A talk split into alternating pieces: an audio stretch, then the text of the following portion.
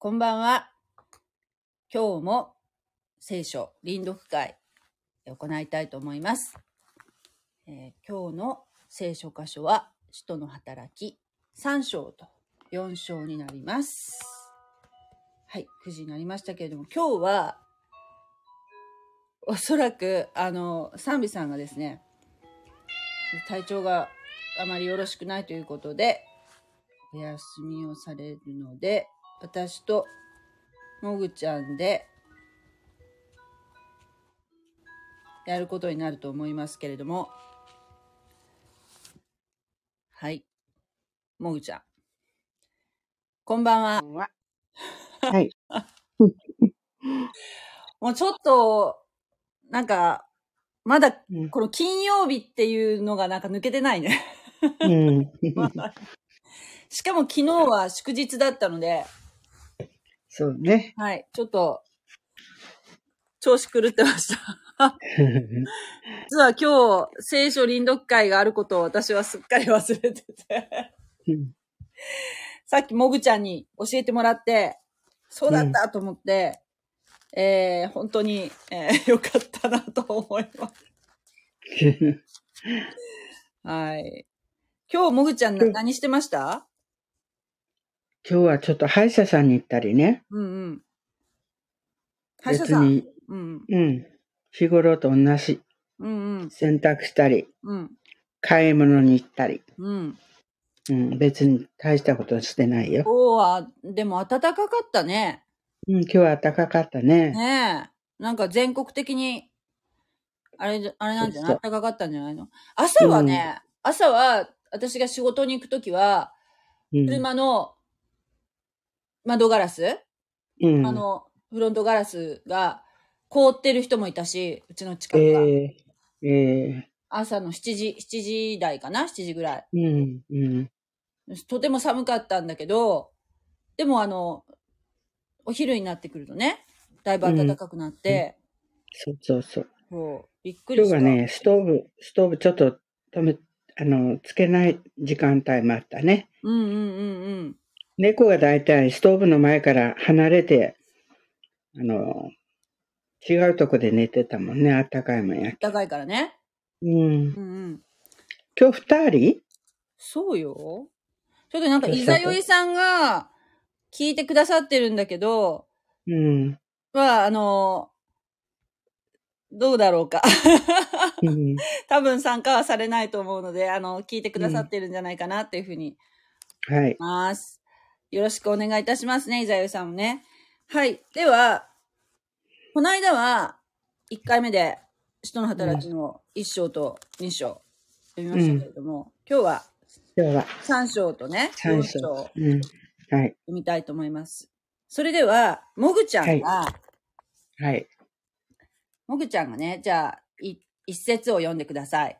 はい。はい、お願いします。はい。いきます。はい。ペペテロとヨハネは午後3時の祈りの時間に宮に登っていき、行った。すると、生まれつき足の不自由な人が運ばれてきた。この人は宮に入る人たちから施しを求めるために、毎日、美しの門と呼ばれる宮の門に置いてもらっていた。彼はペテロとヨハネが宮に入ろうとするのを見て、施しを求めた。ペテロはヨハネと共にその人を見つめて、私たちを見なさい、と言った。彼は何かも、何かもらえると期待して、二人に目を注いだ。すると、ペテロは言った。金銀は私にはない。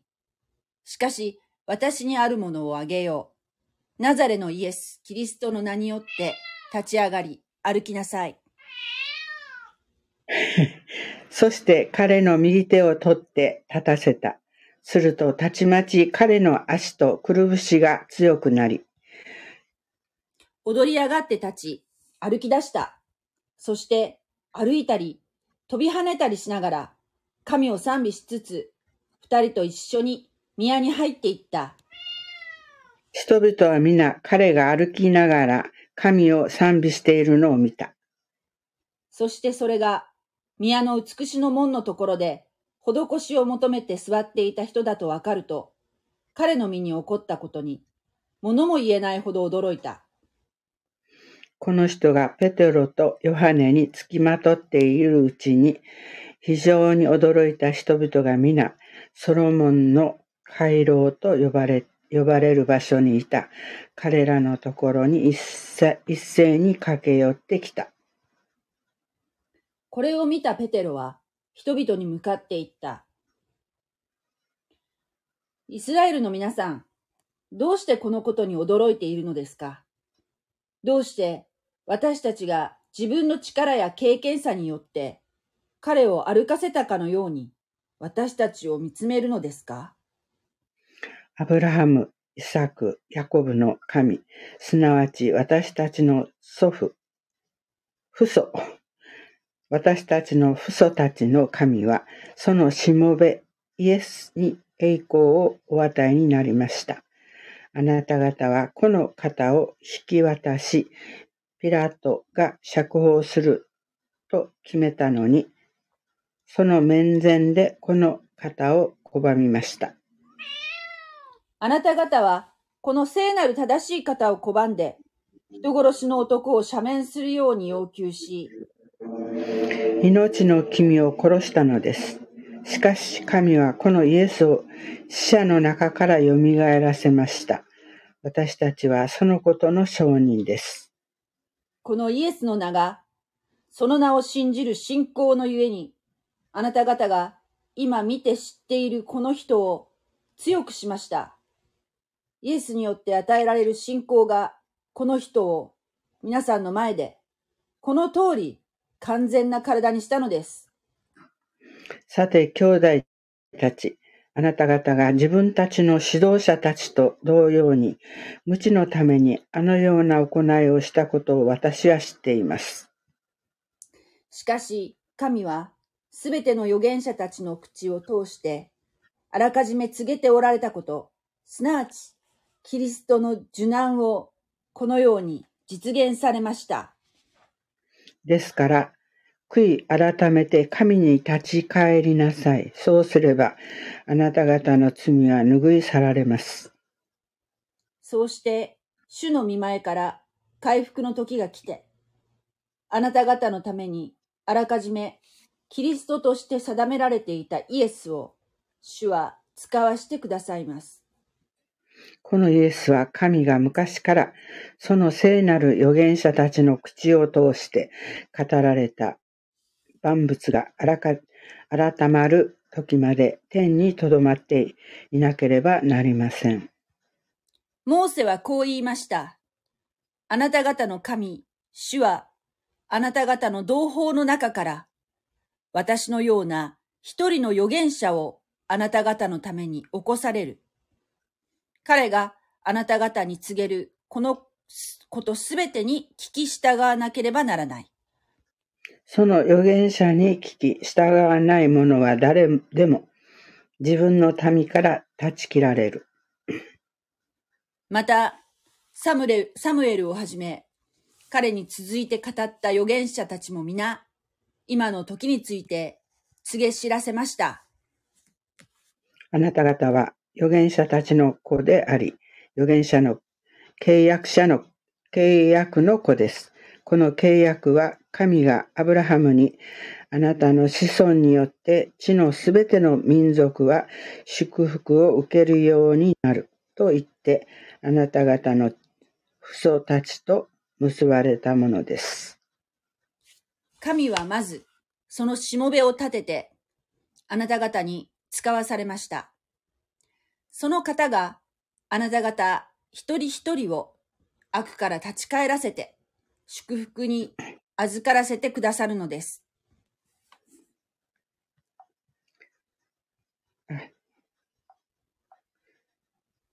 ん？第4章、はい。ペテロとヨハネが民に話していると、祭司たち、宮の守衛た守衛長長、サドカイ人たちが、サドカイ人たちが、二人のところにやってきた。彼らは二人が民を教え、イエスを例に挙げて、死者の中からの復活を述べ伝えていることに苛立ち、二人に手をかけて捕らえた。捕らえた。そして翌日まで留置することにした。すでに夕方だったからである。しかし話を聞いた人々のうち、大勢が信じ、男の数が五千人ほどになった。翌日、民の指導者たち、長老たち、立法学者たちはエルサレムに集まった。大祭司、アンナス、カヤパ、ヨハネ、アレクサンドロ、アレ、あアレクサンドロと大祭司の一族も皆出席した。彼らは二人を真ん中に立たせ、立たせて、お前たちは何の権威によって、また誰の名によってあのようなことをしたのか、と尋問した。その時、ペテロは精霊に満たされて彼らに言った。民の指導者たち、並びに長老の方々、私たちが今日取り調べを受けているのが、一人の病人に対する良い技と、その人が何によって癒されたのかということのためなら、なら、皆さん、うん、皆さんも、またイスラエルのすべての民も知っていただきたい。この人が治って、あなた方の前に立っているのは、あなた方が十字架につけ、神が死者の中から蘇らせたナザレ人イエス・キリストの名によることです。あなた方、家を、あなた、あなたが、あなた方、家を建てる者たちに捨てられた石、それが要の、要の石となった。というのは、この方のことです。この方以外には、誰によっても救いはありません。天の下で、この皆の他に、私たちが救われるべき名は、人間に与えられていないからです。彼らはペテロとヨハネの大胆な、大胆さを見た。また二人が無学な普通の人であるのを知って驚いた。また二人がイエスと共にいたのだということも分かってきた。そして、癒された人が二人と一緒に立っているのを見ては、返す言葉もなかった。彼らは二人に議場の外に出るように命じ、協議していった。あの者たちをどうしようか。あの者たちによって、著しい印が行われたことは、エルサレムのすべての住民に知れ渡っていて、我々はそれを否定しようもない。しかしそれ以上民の間に広まらないように、今後誰にもこの名によって語ってはならないと彼らを脅しておこう。そこで彼らは二人を呼んで、イエスの名によって語ることも、教えることも、一切してはならないと命じた。しかしペテロとヨハネは彼らに答えた。神に聞き従うよりもあなた方に聞き従う方が神の見前に正しいかどうか判断してください。私たちは自分たちが見たことや聞いたことを話さないわけにはいきません。そこで彼らは二人をさらに脅した上で釈放した。それは皆の者がこの出来事のゆえに神を崇めていたので、人々の手前二人を罰する術がなかったからである。この印によって癒された人は40歳を過ぎていた。さて、釈放された二人は仲間のところに行き、祭司長たちたちや長老たちが彼らに言ったことを残らず報告した。これを聞いた人々は心を一つにして神に向かって声を上げた。主よ、あなたは天と地と海、またそれらの中のすべてのものを作られた方です。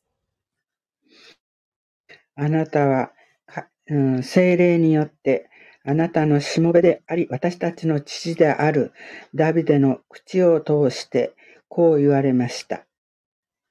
なぜ違法人たちは騒ぎ立ち、立ち、もろもろの国、国民、国民は虚しいことを企むのか。地の王たちは立ち構え、君主たちは愛共に集まるのか。主と主に油注がれた者に対して、事実、ヘロデとポンテイオ・ピラトは、違法人たちやイスラエルの民と共に、あなたが油を注がれた、あなたの聖なるしも、聖なるしもべ、イエスに逆らって、この都に集まり、あなたの御手とご計画によって起こるように前もって定められていたことをすべてを行いました。主よ、今、彼らの脅かさ、脅かしをご覧になって、しもべたちにあなたの御言葉を大胆に語らせてください。また、御手を伸ばし、あなたの聖なるしもべ、イエスの名によって、癒しと印と不思議を行わせてください。彼らが祈りを得ると、集まっていた場所が揺れ動き、一同は精霊に満たされ、神の言葉を大胆に語り出した。さて、信じた大勢の人々は、心と思いを一つにして、誰一人自分が所有しているものを自分のものと言わず、すべてを共有していた。人たちは、主イエスの復活を大きな力を持って明かし、明かしし、大きな恵みが彼ら全員の上にあった。彼らの中には、一人も乏しい者がいなかった。辞書や家を所有している者は皆、それを売り、その代金を持ってきて、人たちの足元に置いた。その金が必要に応じてそれら、それぞれに分け与えられたのであった。キプロス生まれのレビ人で、人たちにバルナバ、訳すと慰めの子と呼ばれていたヨセフも、所有していた畑を売り、その代金を持ってきて人たちの足元に置いた。アーメン。アーメン。はい。ありがとうございました。はい、お疲れ様でした。はい。ひペテロとヨハネはわかるよね。ペテロとヨハネは。うん。イエス様の弟子、うん。自称一番弟子、ペテロ。うん。ね。あの、鶏が三度鳴く前にあなたはうん。三回私を知らないと言うよってイエス様に言われて、うん本当にその通りになってしまった。で、もうすごい泣いて、大声で泣いたあのペテロね。もうイエス様のことを、もう自分がもう一番、一番の弟子だっていうふうにもう自もう本当に思ってたし、うん。あの、だけど、そんなペテロも、イエス様がこう、連れて行かれるのを見て、やっぱ恐怖を覚えたし、イエス様の仲間だっていうふうに思われた自分の命が危ないっていうことを、やっぱりとっさに、やっぱ本能、本能的にも、イエス様のこと知らないって言言っちゃったような人だったんだけど、うん。この間の、この間あの、前回読んだところにある、ペンテコステっていう、こう、精霊が、精霊様が、こう、みんなの、イエス様を信じるみんなのところにこう、宿ってくださったんだよね。うん。それから、もう、みんな、なんていうの、今までこう、こそこそ生きてたんだけど、急になんていうかな、大胆になったっていうか、神は恐れるけど人を恐れなくなった。それで、もうなんかすごくなんていうの、うん。力が満ち満ちて、うん。もう、今までもう本当にもう、なんていうかな、えーその、イエスの弟子の残党みたいな感じで、見つかったら殺されるかもしれないって感じで、もう本当に小さくなって生きてたのが、もう全くその、もう神様によって力づけられて、別人のようになって、で、ここで、ペテロとヨハネは、もう白昼、白昼堂々っていうか、うん。まあ午後、まあゆ午後にな、午後3時ってなってるけど、あのーこの宮に、お宮にね、登っていった時に、その足がもうずっと長年不自由で、もう本当に物乞いをして暮らしてる人人に施しを受けて暮らしてる人、その40歳ぐらいの男って書いてあったよね。その男性を、イエスの皆によって、イエス、イエス・キリストの名前によって、を通して祈って、そして、癒した。うん。足のもう絶対歩けないような人だったのに。でそれでもみんな何にも言えなくなった。うん。うん。っていう、そういう奇跡が。で、その、ペテロとヨハネにこういう力が、力っていうか、ペテロのとヨハネのその魔法の力とかで治したんじゃなくて、イエス様の力がこの彼らを通して発動されて、で、足が治った。そういうその、なんていう、権威？その癒しの権威っていうのを、えーこの、当時のこの初代教会って言うんだけど、この、さ、あの、最初にこの、今から教会を立て上げていく、教会を作り上げていく、この基礎の時代だよね。この、この時代っていうのは。まだなんて、キリス、クリスチャンとかいう言葉もなかったような時代だよ。もうみんなだって全然自分がクリスチャンって思ってないと思うよ、この時点で。ユダヤ教、ユダヤ教の本当自分たちはユダヤ教の正統だって思ってると思うよ。うん。ああの、お、あの、そういう、なんていうの？崇拝してる神様も全然変わってるわけでも何でもないし、イエス様は、うん。その、神様？その、なんていう、父なる神、子なる神、聖霊なる神と三位一体？うん。同じであって、同時に、その三つの、三、三人っていう言い方するとおかしいけど、三人であって一人。っていうこの、うん。うん。神様を信仰しているっていうのは、変わってないからね。うん。変わってないんだけど、その自分たちのまず同胞たちに、えー、なんていうかな、妬まれるっていうか、まあ、あの、迫害を受けているような状況なんだけど、だけどその足を治したから、それをもうみんなみ、もう白昼堂々みんな見てるから、それで、そして、そしてあの、ペテロがこうやって、もう、今まで、ヘタレ、ヘタレって言ったらあれだけど、ヘタレのペテロが、もう別人みたいに、朗々ともう、もう精霊様に言わされてるんだよね。ペテロを通うして。ん。朗々ともう語って、うん。そして、イエス・キリストの、この力っていうものを、こう、証しするというか証明したんだよね。で、そのうん演説をみんな聞いて、男で5000人の人が信じたと。その、その時に。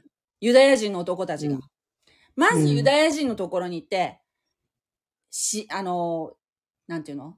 信者、信者が、イエス様を信じる人が起こされたんだよね。今まで、うん。えーイエス様を十字架につけろって言ってた人たちも、この奇跡を見て、やっぱりイエス様ってそ本当の、本当に神様だったんだってことを信信じた男たちがもうこの、ここでもう5000人も起きたと。で、なんかうん当時は、男の人って、あ、男の人の数しかもう、なんて人間の頭数に数えられてなかったらしいのよ。うん。昔は。ね。女の人とか子供の人数は、ここあの、そういうのに含まれ、含ん含まれなかったんだって。頭数に。え当時はね、うんうん昔だから。だから男で5000人ってことは、まあ少なくとも、まあその、あと女の人も5000人ぐらい、うん。そしてそれの。の、その子供がまたわわしゃわしゃいるだろうから、うん。うん。もう1万人以上、うん。もっとかもしれない。が、うんもうこの、この瞬間に救われた。っていうことを、イエス様を信じた。で、面白くないから、この、イエス様を十字架につけた、この大祭司とかは、まあ、その、イエス様の名前で、この人に教えたらいかんっていうふうに言うんだけど、もう全然そんなもう、彼らを止めることができない。うん。だってや、や、なん、なんていうの？ペテロが、とかヨハネが自分の力でやってるとしたら多分怖いから、うん。もうなんかこそこそやるか、あるいはもうそうやって脅されたらやめると思うんだけど、もう神様がやらせてるから、止まる、止めらん、語るのを、喋るのをやめることができない。うんっていう状況なんだって？うん。最初に、だからこの、同胞のね、イエス様もユダヤ人だし、同胞のペテロもヨハネも同胞のユダヤ人ね、たちに伝道した。っていう話、うんイエス様が復活したんだよって、私たちはそれを見たんだよっていうことをねうん、言ってる。っていう箇所うん。になるんだって。で、これから、またこれ、また後の方になってくるけど、この最初はこのユダヤ人が救われて、で、その次はまた別のところに行って、で、どんどんどんどんこう、信じる人が増えていくんだよね。うん。うん。止めれば止めるほど、妨害が入れば 妨害が入るほど、信じる人が増えていったっていう話。でもなんかあの、最後の方で、その自分の土地とか持ち物を売って、うん。それを捧げて、最初の初代の教会の人たちね、うん。は、そうやって、こう、相互扶助みたいな感じ？お互いに助け合って、行きましたっていう箇所がありましたよね。うん。それ、どう思った？それ聞いたとき。私なんか最初うんなんか、まあ、クリスチャンになりたての時、ここ読んだ時に、あ、なんかもうそうやって、なんかこう、自分のその、個人、個人のね、うん。資産とか、個人の持ち物っていうのは、あクリスチャンと許されないのかなっていうふうに、最初、ここ見た時に思ったんだけど、うん。そういうふうな感感じしませんでした？うん。そこまでそこまで思い。考え。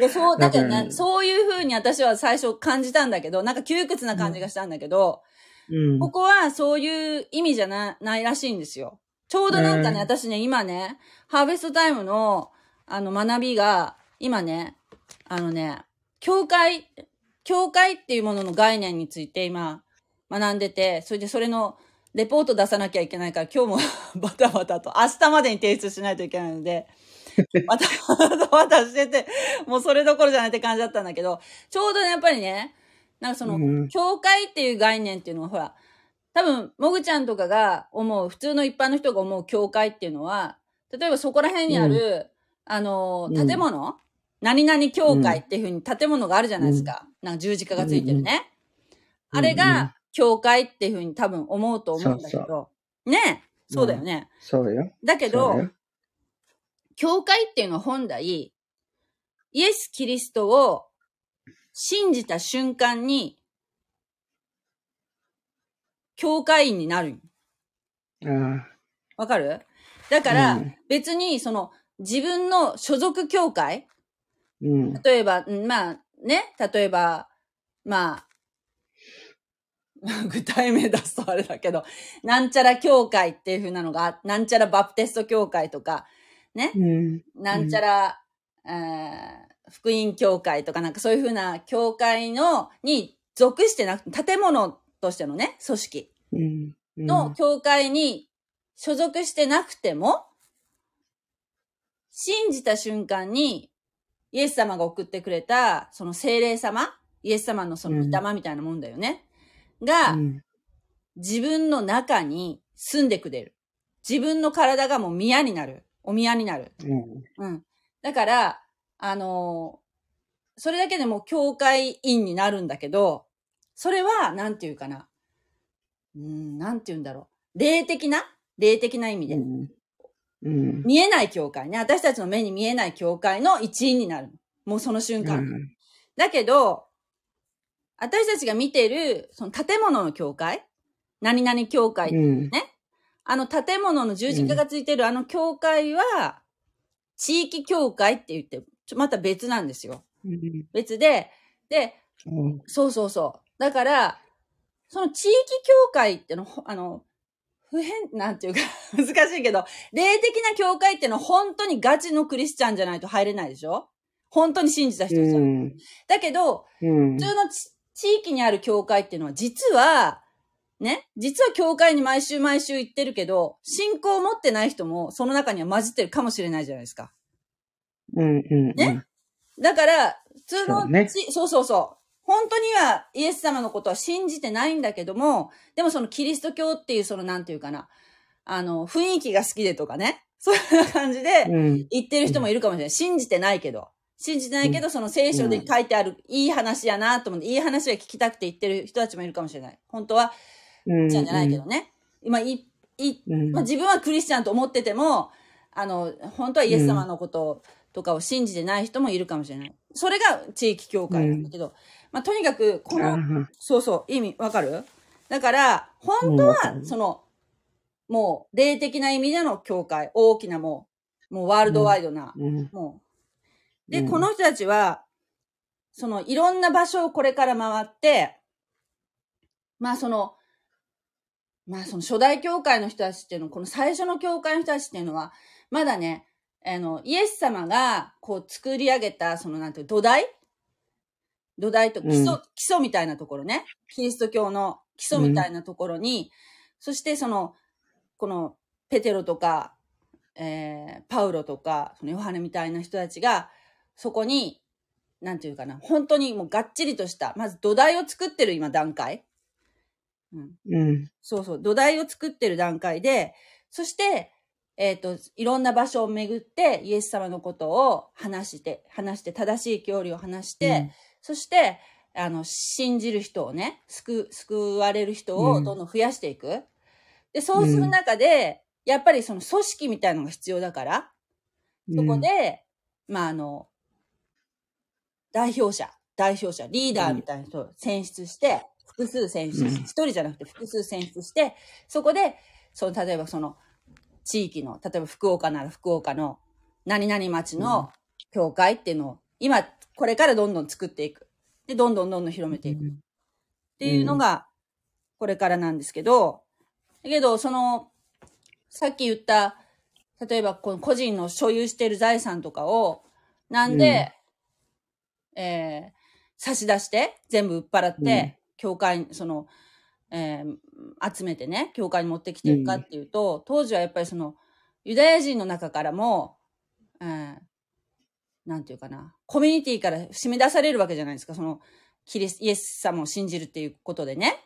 うん。神様に対する信仰っていうのは全く揺らいでないし、むしろ、むしろもう、言ってみたらもう本当に正当、正当なユダヤ教とも言えるんだけども、ただその、受け入れられなくて、もう除外されてしまううん。状態なんじゃないですか。その最初のクリスチャンっていうのはね。そしたら、おあの貧しい人とかも食い詰めるでしょ？もうコミュニティが除除外されて、ひょっとしたら仕事も失うかもしれなくて。それでも、イエス様をもう信じるっていうこともやめられな、やめられないからね。そしたら、うんその同じ教会員同士で、助け合うってことは、ものすごくそのイエス様が、うん。あの、大事に思ってらっしゃることね。教会の外の人も、まあ、助けるっていうのは、まあ、ほら、例えばほら、今のキリスト教のその教会でも、例えばなんか災害があったら、えーそこに出向いて、あの、例えばボランティアみたいにね、あの、助けるっていうような、うん炊き出しするとか、ああいうのももちろん大事だけど、一番大事なのは、その、イエス様を信信じてる、その信徒同士、信徒同士が仲良くして、うん。助け合う、相互扶助するっていうのがうん、イエス様がすごく強調されてたことね。それがあって、中、内輪が仲良しで、そして外にも愛を、あの、実践するっていうのが、あれなんだけど、これは、あの、別に個人、個人の財産を所有することを否定してるっていう意味じゃなくて、うん。あ、の、なんていうの、当時の時代背景が、そうやってもう貧し、極端にもうコミュニティから除外されて貧しい人たちがいるから、その人たちを助けなきゃいけないからね。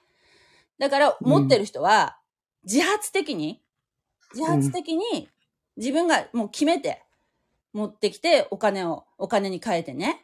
それで、うん。えーみんなで助け合って暮らしたから、あなんていうかな、あ仲間内はその食い詰める人がいなかったよっていううん。なんだって。別に個人、うん個人のその財産とかをあ否定してるっていう意味じゃないんだって、これは。うん。なんかそれだとほら、共産主義みたいになっちゃうじゃん。うん、個人のね、財産をうん否定するっていうのでもやっぱその当時のその時代背景っていうのがそういう状況だったから、お互いに助け合いましたっていう話。うん。でもそれはもうあくまでもその自分のあ自発的な行動ね。っていうことなんだって。ああ、わかりました。はい。言いながらちょっと自分が学んだことの復習になりました。はい。頑張ってあの、レポートを仕上げたいと思います。はい。頑張ってください。はい。ありがとうございました。はい。じゃあまた来週よろしくお願いします。はい。はい。ありがとうございます。まあ。はい